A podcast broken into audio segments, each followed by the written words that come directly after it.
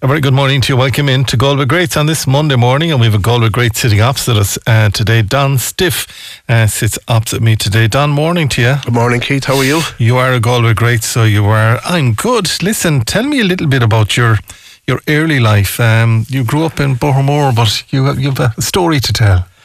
Well, I did. I grew up. Um, I was in Bohermore.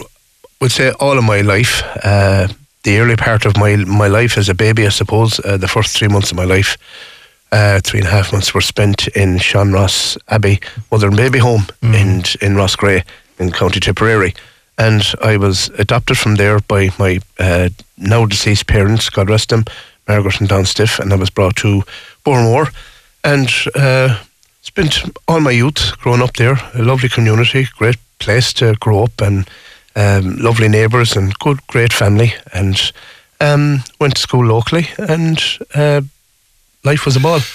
Uh, salt of the earth um, is, is the way you would say to pe- the people of Bohermore, where they really uh, still are like salt of the earth, and they're very honest people. Yeah, absolutely. Um, uh, if you ask me what sticks out in your head about Bohermore, um, the one thing I would carry with me is being a young lad uh, going around up the street in Cook's Terrace where I came from and seen brown cakes on the windowsills with uh, you know tea towels wrapped around them. Yeah. A uh, lot of the women were like any other community in, in, in Galway or County Galway. They were all self sufficient, baking their own bread. Um, if you were short a bit of sugar, you go to the neighbour, or uh, uh, as they say, a grain of tea. You'd Yeah. go, you go to the neighbour next door, and people helped each other out. Um, A great community. So, did you go to St Brendan's and just up at the top of Sandy Road here? I did, I did. We, um, as I suppose you, when you look back at the book, Alice Taylor's book, "The School Through the Fields," um, Yeah. we we just left Cook's Terrace. We walked two minutes up the road, and practically you were kind of you were in the countryside because you had all the fields behind the school. Uh, at that time, uh, there was known locally as Hadley's land, Hadley's Fields, and um, it just took us two minutes to walk up, and we were in we were in our school. It was it's unbelievable, you know. And then for secondary school, then did, did you stay local? Then did you go to Moaning?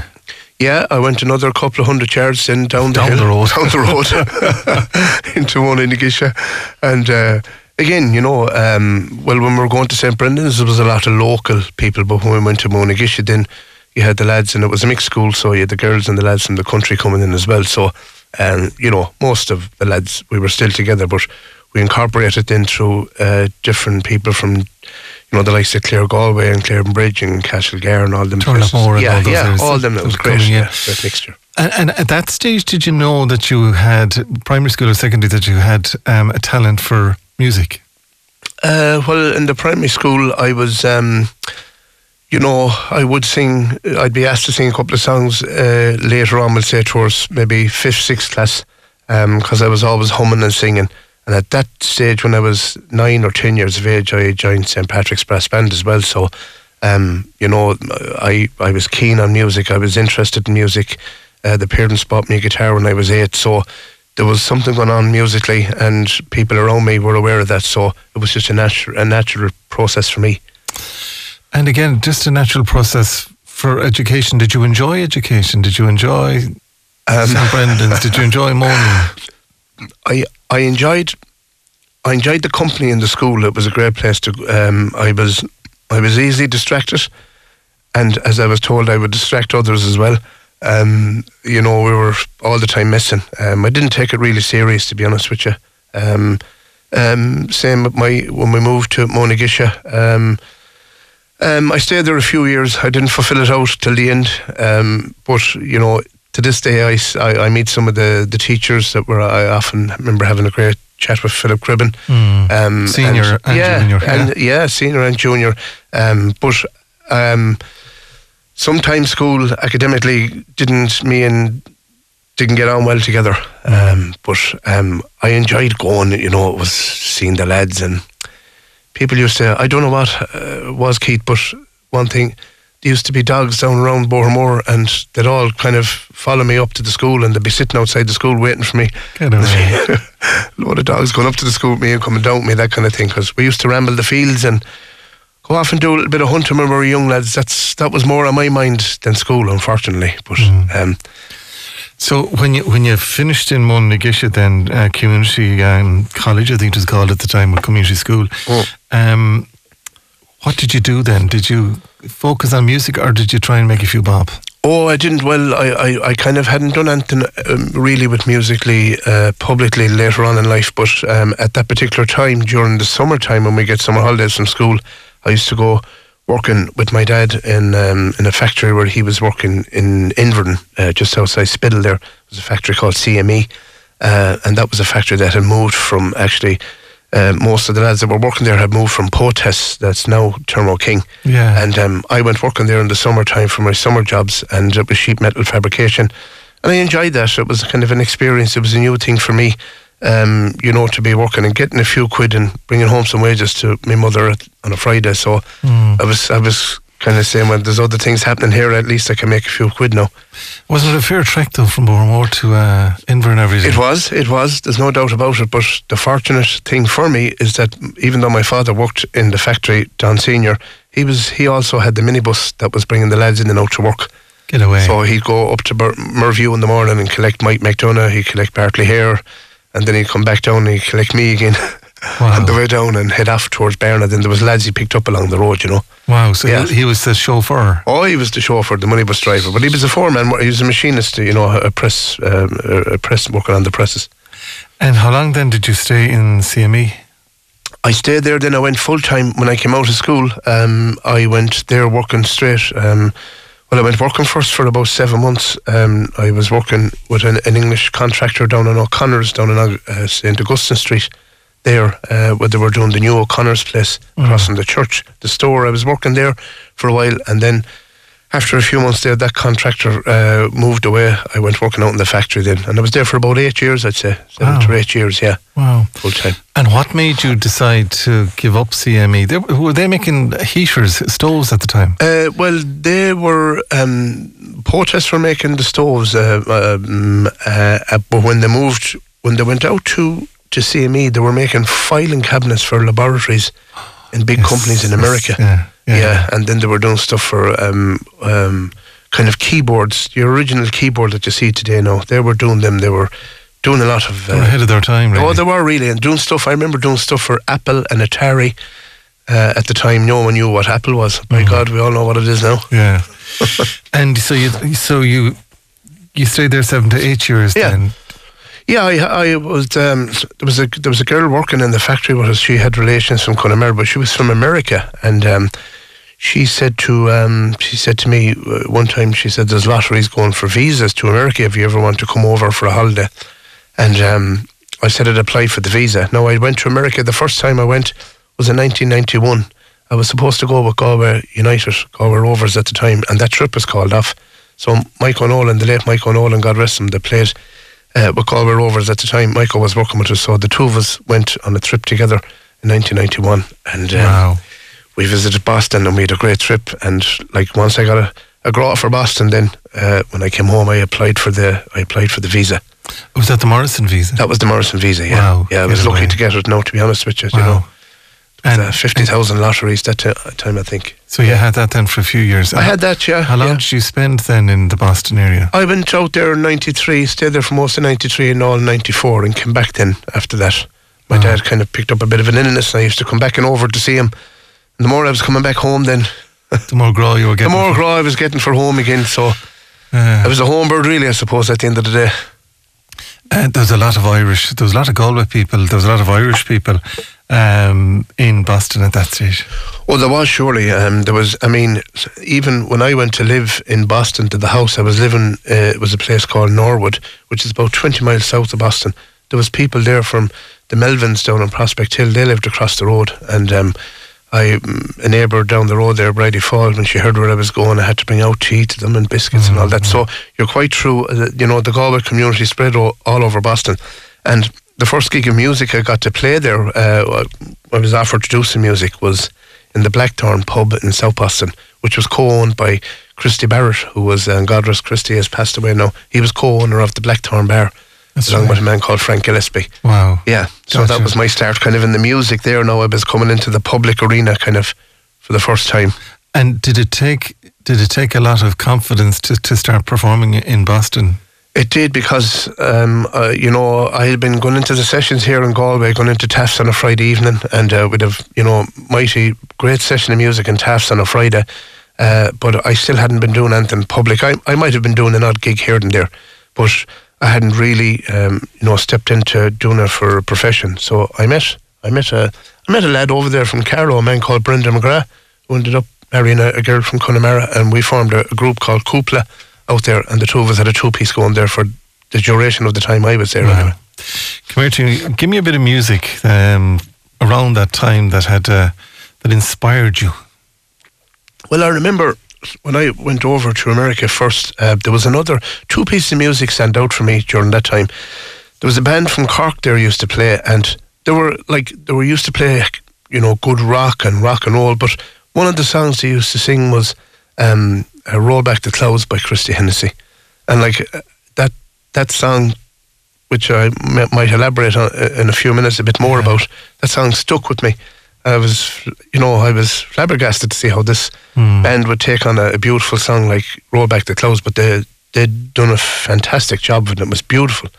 Um, that was that song, and then the other one was the one that was going in the Fisherman's Blues in the jukeboxes at that time in all the pubs. You know, the Fisherman's Blues was was the song. What we'll do is we'll go with uh, "Roll Back the Clouds" from a great friend of mine, all his life indeed, Christy Hennessy. Yes, sir, I would sing on Mars. I'd play upon a star. I'd sing songs of the sun. And when my job was done, I would say I love you so. I'd like to play one more. Just to all young lovers for the road. Tell me, son, yeah, just how far I need to go to be a star. Very good morning to you. We are with Galway Greats indeed, and the Galway Great today is Don Stiff. Just before um, the break there, Don, we were talking about Christy Hennessy and Roll Back the Clouds, and you said we'd come back to it. Uh, he was an absolute gentleman. Oh yeah, I was just fortunate enough to meet Christy Hennessy once, and um, uh, I met him outside the Great Southern uh, as it was that time. Uh, one day he passed me with his guitar and his long coat, and I knew it was him. I had been listening to some of his music, and I just said hello to him, uh, and I kept going because I said, "Hey, Bobby." But when I looked around, he had stood there and turned, so I went back. He, ca he stood there, and I went back to greet him, and we spoke briefly. And I thought he was just for my two or three minutes speaking to him. He was a beautiful man, um, so honest and so petite in his voice, even though he was Yeah. tall enough, man. But his music was starting to appear. He was, you know, he didn't kind of make it into the public arena uh, until he was about 52 or 53 years That's of age. right, yeah. Um, and I started to be listening. You know, Christy Moore had his hit with "Don't Forget Your Shovel If You Want to Go to Work." Well, that was Christy's song, and then I started listening to him. So, "Roll Back the Clouds" for me, I started to learn it and I started to play it. Actually, I've when I go fishing on the lake now, my boat is called "Roll Back the Clouds." That's what's on Get it. away. Yeah, and um, but when I went to the All Ireland Talent Show, when I was on that music show as well, it it was one of the songs. Um, I think it was the song maybe I sang in the final of that show, the semi final. So, you know, I, I I was I was always amused by Christy Hennessy, the man, the poet. You know, he was dyslexic and he couldn't Yeah. read or write, but he was And had a tough life as well. and, and had a tough life. Of course. tough life. I mean, he was he was a, a regular in, in this very studio that we're sitting in today. So he was. Yeah. And he was here. And he was great friends with Chris uh, Williams, indeed, from the brasserie time. Oh yes. And uh, Chris used to bring him over and that, but he was just. And then Hermione started coming with him. She was very young at the time. Yes. But uh, she's carrying on the legacy from there. At what stage did you decide to leave America and come home then? Well, that was uh, kind of 94 was it for me. Um, as I said, when my dad just wasn't in the best of health, and I made a decision to come home then at ni- the end of 94. So I stayed here, and at that stage then, I was kind of looking to get back to go working. Uh, so I done a little bit of work around in some of the building sites, and then I just started looking to get some gigs if I could. So Yeah. I just went out and started doing some pub gigs around Galway here. went back into taps playing, and um, went back around Connemara where I used to play when I was uh, go to see out to Carrow to O'Shea's and places like that. So Yeah, so Yeah. You, you got yourself back into it. And when did you meet your wife then, or where did you meet your wife? Well, I remember. I remember being um, a funny thing happened to me uh, with the music. Um, I was in Hogan's Bar one evening, and there was a there was a bit of a session going on, and I sang a song. So uh, Sean, I think it was Sean or Matt Keane was there, and they heard me, and and so I made friendship with them over kind of a couple of months, and then there was a radio show uh, down in Keane's in the aunt's house, Rita and Sarah's house. Yeah. Um, I think it was a show called The Rambling House by Seamus Shannon at the time, yeah, yeah. And um, and John Duggan, if I can remember back now. That was the program, and I was invited down to that to sing. I couldn't believe it, Keith. You know, Yeah. I mean, as a as a child, I mean, even to now, Dolores Keane would have been our hero. Yeah. You know, the the voice of Ireland, and here I was going down to sit among these great traditional singers, and I went down there, and um, I sang a song at the program, and there was two lads there from Headford. They were twins, Tom and Dick Joyce. They're my wife's aunts, or they're my wife's uncles. Sorry, and um, uh, one of them had a pub in Clonbur, and he invited me down to play some music there. So Yeah. I went down there playing uh, in the Shaskeen, and one evening I met his niece, which is my wife Elaine now, Get away. and that was And when did you get married then? got married in '98. Got you. Yeah, yeah, Off the top did. of your head, yeah. Off Ah. top of your head. Yeah. And then, was there en- enough music to put food on the table then in, in 98? Uh, it was difficult. It was very difficult, uh, to be honest with you. Now, um, I went, I I couldn't keep going with the music, so I went working with Elaine's brothers who were in the construction. So I was working with them for, I'd say, the best part of eight to ten years. We were Wow. working, there were plasters and stuff like that. So Wow. went working labouring with them. So it was kind of two jobs. Yeah. and Elaine was working in Boston Scientific, Mm. and uh, you know we start our family. You know, no more than any other couple going at the time. It's just it's it's a hard. Ends meet. Yes, exactly. You know, and we were start to build our house and all that. So Hmm. you know, And then when did the music take take off? As in totally take off for you? um, about about 2006, people were on to me ever going to make a recording and stuff. So I had made a cassette tape with a man called Gary Quinn from Montpellier, uh, an accordion player. Myself and Gary had been friendly, and we put it. But after that, then I didn't do much recording. So people, so I said I'd try and make a solo album. Yeah. So I went, um, gathered some songs together, and I went out to Salt Hill to a man there called Eugene Killeen, his little studio there, in, in at the top of Taylor's Hill. And I started on my first album, an album called Start of a Dream, in 2006. And Was that Eugene Kelly or Eugene Kelly? no, Eugene Killeen. Eugene yeah, Killeen. Eugene, and I done stuff with I done stuff with Eugene Kelly too. Wow. Rest Eugene. Wow, yeah. uh, you know, Eugene was A he was the legend. oh yeah, absolutely. What, what, what a gentleman. But that that album kicked off for me, and I launched that album in the Town Hall Theatre Mm. in November in 2006, and it was a huge success. Yeah. Yeah. And from a music point of view, then, from a, do you write music then as well, um, and compose and all Yeah. that? I I would have I, I I compose and write songs and write the music to it. I haven't done it in the last couple of years. Um, there seems to be a kind of a stop in the brain at the moment. Um, That's okay too, though, because you've been so creative up to this. Maybe the brain needs a break. Maybe you know the funny thing. Uh, uh, I thought during the COVID that I'd be writing every day because we weren't doing any work, but quite the opposite. I was gone out the garden, Mm. vegetables, and doing stuff in the garden and out in the fresh air. So I didn't get, I didn't get the inspiration. I, I, I think that's the word I have to use. But I have, I've had, I've had a couple of nice hits. I've had a, I've had a hit there, Missing Galway, That's which was right, on the first album, and I wrote that from being in Boston. Yeah. Um, and a lot, a good few people have taken my songs, like Nathan Carter have taken on his last album, took one of my songs and recorded it, one called The Returning, and Mike Denver has recorded Missing Galway, and Brendan Shine has Matt Keane, Sean Keane. A lot of people have recorded my song. so then the family came along. So then Yes. that, that brings with that brings a different dynamic. How many children do well, you have? we have three, uh, God bless them. We have one girl and two boys. We have Roisin, who's the oldest, and uh, she's 24 now. And we have Owen, who's 21, and Irla, who's going to school. He's 17. He's the last one left in school now. So they're nearly reared. And do, do any of them have an interest in music? Um, I would probably say Owen is a very good singer and plays guitar. Um, the rest of them, will- the other two will sing too, but they're they'll tell you they don't want to sing. They're Yeah. they're kind of shy. is your wife musical, is she? Mm, She doesn't know. She like she she she doesn't sing her out. I've never heard her sing a song No, If she was asked at a party or anything, but then again, her her her fa- like she has her uncles are very musical. Tom and Dick Joyce, and um, you know her sister sings as well. Geraldine is a good singer, and there's there's music on her side of the family anyway. Can I ask you um, to give me another bit of music? Um, you, you've mentioned uh, "Roll Back the Clouds," which we played earlier. Um, what would you What would you suggest we play now? Oh God. Um, well, I suppose um, I might go with the song there called "The Returning" that I wrote. Um, it's it's a story. We always write stories about going away. Yeah. This this story is about actually going away, but it's about coming back after Oh. being away for so long. And would that be because of your American experience?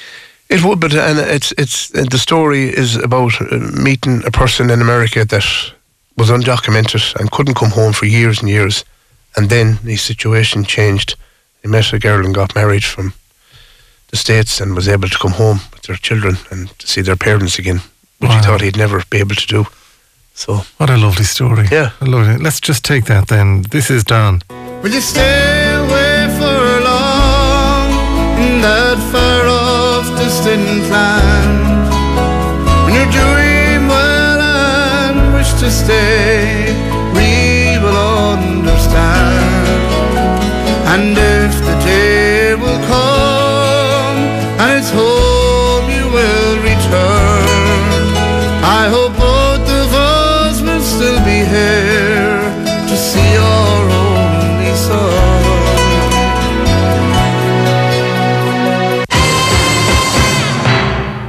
very good morning to you. Welcome back into today's program. I am with the legend that is uh, Don Stiff indeed, and he sits opposite me uh, this morning. Don, just in relation to um, the Corrib, you mentioned your boat earlier on. You mentioned all of that. Uh, the Corrib is very special to you. you know, since I was a very, very young lad, um, my father was always fishing. Uh, so I remember if it wasn't out in the sea fishing with his brother from Chantal and Michael John, they had a little boat in the docks. They used to go out after lobsters. But then um, he used to go on the Corrib fishing as well. Uh, different fellas would go uh, and they'd be fishing in the canals. Uh, but he, he eventually got a boat and went up the Corrib fishing, and I was there at a very young age, I'd say maybe seven or eight years of age. So we'd head off most Saturdays and Sundays. If it wasn't going to, we used to go to a lot of hurling matches, but if there was no matches on, the, the, the next place we go was the lake anyway. Wow. Yeah. So would you leave from Woodquay then, is it? We go from the commercial, yeah. Yeah, he was a member of the commercial boat club. Yeah. And um, I would been a junior member and I remember that for a long time as well. So we'd go from there. Yeah. But like it was a ritual in the morning, Keith. I mean, you when we were going fishing on a Sunday, um, You were on Saturday night. well, the thing the thing about going is you'd either have to go down to mass and the Poor Clares, Oh, yeah. or you go back to the Claddagh to get the early mass, and then you'd go. Then Yeah. we'd be, you wouldn't have to be rushing coming down. Then you see. Yeah. So that, it was. I can still remember going into the Poor Clares, Wow. listening to the nuns. You wouldn't see them, but you'd hear them. You hear the singing, yeah. Yeah, yeah. And that, Wow. that started the day. And I would say, why'd you go? I said, are you going down there to go to mass, or, or is it just for luck for fishing? Bit of both, he said. That had the fondest when you mentioned the commercial. I remember Johnny Rabbit. He was his his wife was my mom's first cousin, and he brought us up the lake a few times. Yes. It was magical as a child to do that. oh, it's lovely. Uh, And peace of mind and peace of everything. and it- And do you still love the Corrib? I still love it, and and Lord, Lord Mercy and John Rabbit. Now he worked with my dad as well in Potez, so th- that name right, that's right. is a re- is a resonance for me.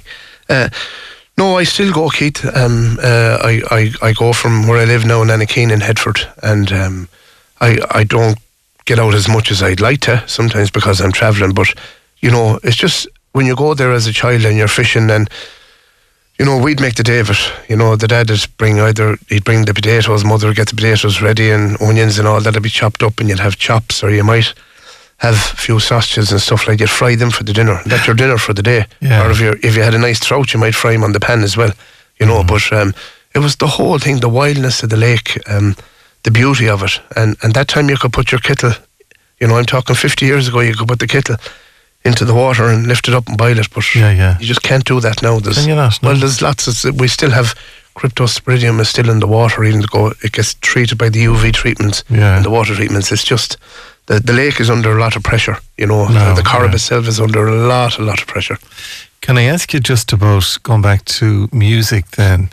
I mean, before we started talking at all today, you're just back from a long trip to America. You're off to Scotland next weekend, so you are. Oh, that's right. Yeah. You're you're that busy now. So are you are you making okay money now?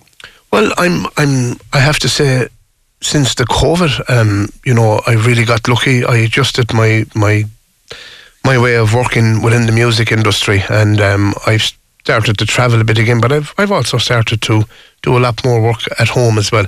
But as uh, before Christmas, I was away with Joanie Madden, woman that has a band called Cherish the Ladies, and she's based out in New York. Uh, she's a fantastic band. They're kind of to compare them. They're like the American side of the Chieftains, you know, if you Yeah. were just to compare them. She's super. She's super, and Super. she's a she's a she's well driven, and she puts a great show together. So we were doing Christmas shows before the Christmas, Wow. all around the East Coast. We're doing about nineteen gigs, I think, uh, before Christmas, and that'd be, you know, four weeks hard going, Mm. and um, come back then and get back in on Christmas Eve morning. Wow. Tight. And yeah, and you know, like next Saturday now we're heading to the Celtic Connections in Glasgow, which is a huge festival. Um, that'll be going on for three weeks. We play in the Royal Concert Hall there. Uh, that's sold out practically. and who travels with you then, Don? Well, next Saturday now, accompanying me in the plane will be Jim Higgins, who will doing percussion, as we know Jim here. Oh, Jim- Jim Jr. Jr., yeah. Jim Jr. And we'll have um, different people that Joanie pulls together for the shows. Trevor Hutchinson, who plays with um, Lunasa, and she has her own team, then her full time band, and she'll bring other guests. She'll bring dancers from America. She'll bring dancers up from all around the place. So it's a it's it's a full on show, you know. Wow. wow Yeah, wow. and then I'll be doing cruises later on in the summer with her. Uh, we go to the River Rhine cruise in June, uh, which is down the rivers into Amsterdam, France, and Germany. And then this time next year again, we'll be getting ready for the Caribbean in 24. So, wow. yeah, it's busy. I have a lot of international work on, but I have to say it has come a long way since the days I was sitting in the corner in Taaffes. And But you'd still, evening. You'd still you'd still sit in the corner of Taaffe's on a Thursday evening. Well, I, I sat in it lately, and I tell you, it was a great place to sit. and Coley's as well. But you know what? They're, they're, they're, the, they're the memories we have. They're the memories we make uh, Yes, there. yes, there are. And there's lots of people there that I'd have met down through the years. Some of them have gone, some of them are still there. So you carry our memories with us. And Isn't it a lovely success story from where you came from to where you are today? yeah, it's it's it's it's. I think it just whatever is for you, it'll sit in front of you, and you have to take the opportunity when it comes. Um, um, I didn't.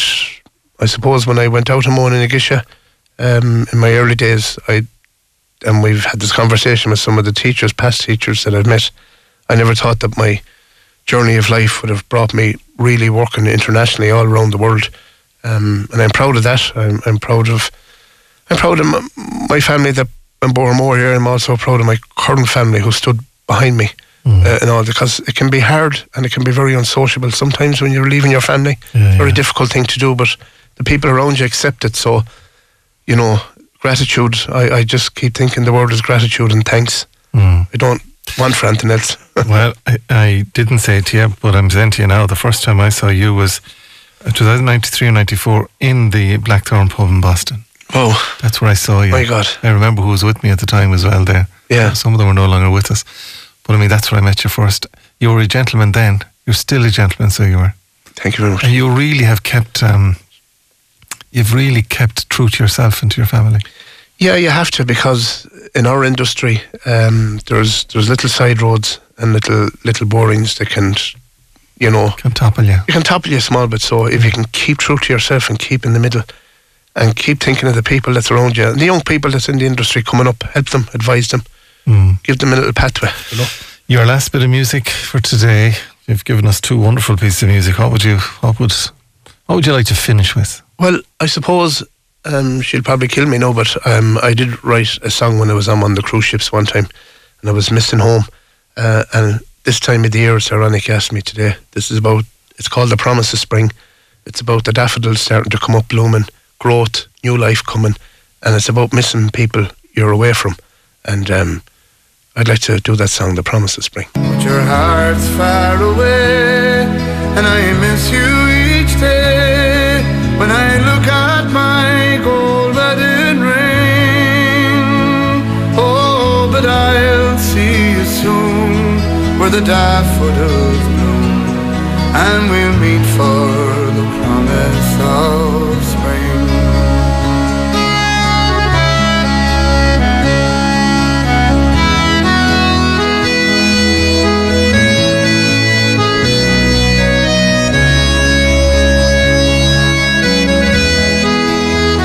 wonderful Don Stiff and loads of lovely um, comments coming in about him. But what a lovely person, always has been and always will be. Galway great Don Stiff uh, there. Oliver sits off to me with uh, sport today. Oliver, St. Thomas are dominating, and what a commentary and what a game. What a finish. Incredible match. And it all came down in the end to injury time, where Thomas is led by three. O'Loughlin Gaels, who had an extra man for practically the entire second half, got three points to make it level. And they were urging St. Thomas's to poke the ball out because they felt they had all the momentum. And if they won the puck out, the chances are O'Loughlin Gaels felt they were going to go and win the game. So it came down to the last 60 seconds. The 15 men of O'Loughlin Gaels, can they repel this line puck out? It breaks. Can Thomas get a score? Tony Forrest, looks like he has it. The man that really has it in his hand, though, is Damien Finnerty. He's under pressure. He's been forced out to the Hawkins side of the field. Aidan Burke picks it up. He's been put under pressure. Aidan Burke swiveling off the left. Aidan Burke into the 20 metre line. What a score! Great score. He's going to win it on Ireland. Score. What a score by Aidan Burke. Swiveling, losing his balance even. What a score! Aidan Burke over the bar. It's a score worthy England. 17-17. We played 6-3 we won on the clock. He has to puck it out again, lads. Paddy Deegan was on it there and he's been pulled back, but yeah. it's uh, it's a puck out again, I'd say. What a score, lads. One oh, of the oh, greatest scores we've ever seen in oh. Croke Park. Great score by Éanna Burke on his left side. Score. But he has reached the Burden. Oh, he it's has. A long one. And so often he's been the man for Tans Thomas. The puck out. It kind of is it held up in the breeze or whatever yeah. there? The ball hits the deck. David Burke was around there, but also there, Sean oh, His foul is going to be a free for O'Loughlin Gaels. We played the four minutes. 18 points for St. Thomas's, 17 points for O'Loughlin Gaels. There's pressure on, pressure Yeah. on Mark Bergin now. Are he's you- out a long ways. Uh, d- definitely on the midfield mark. And he's out near the sideline. They were is trying to get him out further, but like, you know, this is going to come in around the house. He'll go for the score if he's able Yeah. to get it. Now, there's a fair breeze against him. Yeah, Mark Bergin. And look at the Huw Lawlor's got into Yeah. the pocket, lads. Is he going to go to him? But Mark Bergin, 16 years ago, he was playing the All Ireland Club, the All Ireland Post Primary Schools final. He had a free to equaliser for Kilkenny CBS against De La Salle. He missed it, it hit the post at this very end of the field. Mark Bergin striking the free. Wide, it's on wide. its way, it's gone to the left hand side and wide. St Thomas's are on the verge of All Ireland final. St Thomas's are the fi- champions. 18 points for the champions of Galway, 17 points for the champions of O'Loughlin Gaels. St. Thomas's have got back to the Holy Grail. In 2013, they won the All Ireland Club title. But in the year 2024, they have finally got their hands on the Tommy Moore Cup for the second time. Down to 14 men since the 32nd minute of the second half. The men from St. Thomas's have come with a red and blue warning to take over Croke Park. What a day for St. Thomas's.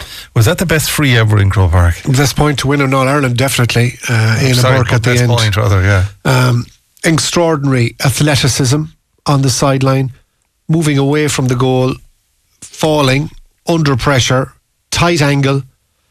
It's just a genius of a score. And you'd have to say, Yeah. Niall Canavan only came in there for a couple of seconds to say, lads, that's one of the greatest scores ever in Croke Park. I can't think of a better one. And you can compare it to Joe Canning in 2017 in the All Ireland semi final against Tip. But this is just a score that you can play over and over again. The greatest point I've ever seen. He didn't to- even look when he was taking the free. He just hit it. yeah, no, just a, an instinctive shot from Éanna Burke, who has who scored a brilliant point, a little flash turn over the shoulder uh, with the right earlier on, a couple of minutes before that. But that's just the, the stuff of dreams. And I'd have to say, right through, Thomas's for me were the better team. Uh, the sending off was a little harsh in the context of. I don't think there was a whole pile of contact. So there is a lot of diving going on. There was so much going on in the match as well. Those scuffles off the ball, and it had a real edge to it, and that made it so compelling. And I have to say, the ghost goal that people talk about, what everyone is missing, is that was one of the greatest pieces of defending I've ever seen mm. in my life from Fintan Burke. Mm-hmm. What an extraordinary save first. What presence of mind as the force of the ball and his momentum carried him backwards to keep his hand outstretched. Now, the umpire was poorly positioned because both of them had gone behind the goal with the view towards, you know, getting the best vantage point to see if the ball was going to be flashed over the bar or, or under. So neither of them was in a position. But even if the umpire had been standing at the post looking across the line, I'm not so sure he could have made a definitive call. Of course, everybody's going to talk about technology, etc. I'd say hats off Fintan Burke. One of the great moments uh, of, of defensive play I've ever seen in an All Ireland final. But chapeau, Éanna Burke. I mean, Absolutely. he'll never score a better point than that. Come here, the football final was classic. A classic game as well. You'd have to feel for St. Brigid's Roscommon. They deserved to win. They dominated for most of the match. They were ahead until it mattered, which is at the full time whistle. Four points up, four minutes to go. Uh, Glenn from Derry got a point, and then they rescued the game with a goal from Conor Glass, who is a supreme athlete. And then they went on a bit of a burst, got two points ahead. Brigid's pulled it back, but came up one short, 210 to 112. So Brigid's, who won their only All Ireland the same year that Thomas has won it in 2013, looked like they'd repeated the trick, but unfortunately, Not they came up one short. The Galway ladies were beaten 1 6 to 5 by Cork in a match that barely should have gone ahead at all Hmm. in the National League. But anyway, Galway give a run out to some of their girls that uh, I'm sure will be anxious to make uh, an impression to Daniel Moynihan as the league continues. They play Mayo next Saturday in Duggan Park in Ballinasloe. Uh, Kerry, the defending champions, they got off to a winning start against the Dubs. Uh, of course, so Galway Mayo on the double next weekend. You've got the Galway Mayo ladies on Saturday in Duggan Park. The Galway Mayo men, that's on next Sunday in Pearse Stadium. In hockey, great weekend for the Irish men's team. They've qualified for the Olympics. No look for the ladies, however, they were beaten. In athletics, what a weekend for the Galway athletes at the National Indoor Championships for the under 20s and 23s. A quick run through. Uh, South Galway's David Mannion beat his brother Stephen to gold in the 400 metres. Sean Doggett from Athenry getting bronze. Young Savannah O'Callaghan from Tuam led from start to finish to win the under 23k walk. Her clubmate Matthew Newell from Tuam won the men's 3k walk. 15 year old Connie, Connor Penny from Craughwell, he won the men's high jump. 16 year old Dara Fahy from Loughrea pulled off a sensational gold medal in the men's triple jump. And Liam Shaw from Athenry took silver in the men's shot put and bronze in the weight throw. So all in all, great weekend for the Galway guys. And in rugby, Connacht are heading to France in the first weekend of April after that great win over Bristol on Friday night. They've kept their European momentum going. They were never really going to make the knockout stages of the Champions Cup, but they're into the Challenge Cup last 16, where they go to Pau down near the Pyrenees. So there's a nice little trip for us. We might take in a little bit of skiing on the way as well, Keith. Oh no, God, we wouldn't do it. Listen, thanks for joining us uh, today, Motorsport uh, on the hour every hour, and loads more about St Thomas. And well done to Sean and to Niall and to Cyril and the crew yesterday. They really did a wonderful job. Loads of comments coming in about uh, Don Stiff. I'll give them to Don Stiff. I'll give them to you uh, tomorrow morning. But loads coming in there. If it's the thing though that you want to get in contact with us, comments at galwaybfm.ie. Uh, we're also looking here. It's uh, Castle Ellen Road. There's a tree has fallen on the road and it's completely closed as we speak now. And uh, Ballybane residents are calling for a community to stop protests and extend a hand of friendship to those that are coming in. A report also which deals with the deterioration of con- uh, concrete products indeed will be discussed at a petitions commission in Brussels. We'll be talking about that tomorrow morning in the programme. Uh, Galway Gardaí are looking for your assistance. That and much more though between at 9 and 12 tomorrow. John Morley produced today, and um, Fiona took your comments, but from yours really, Keith Finnegan and all the crew. Until tomorrow, just after 9, have a good and a very safe Monday. Bye bye now.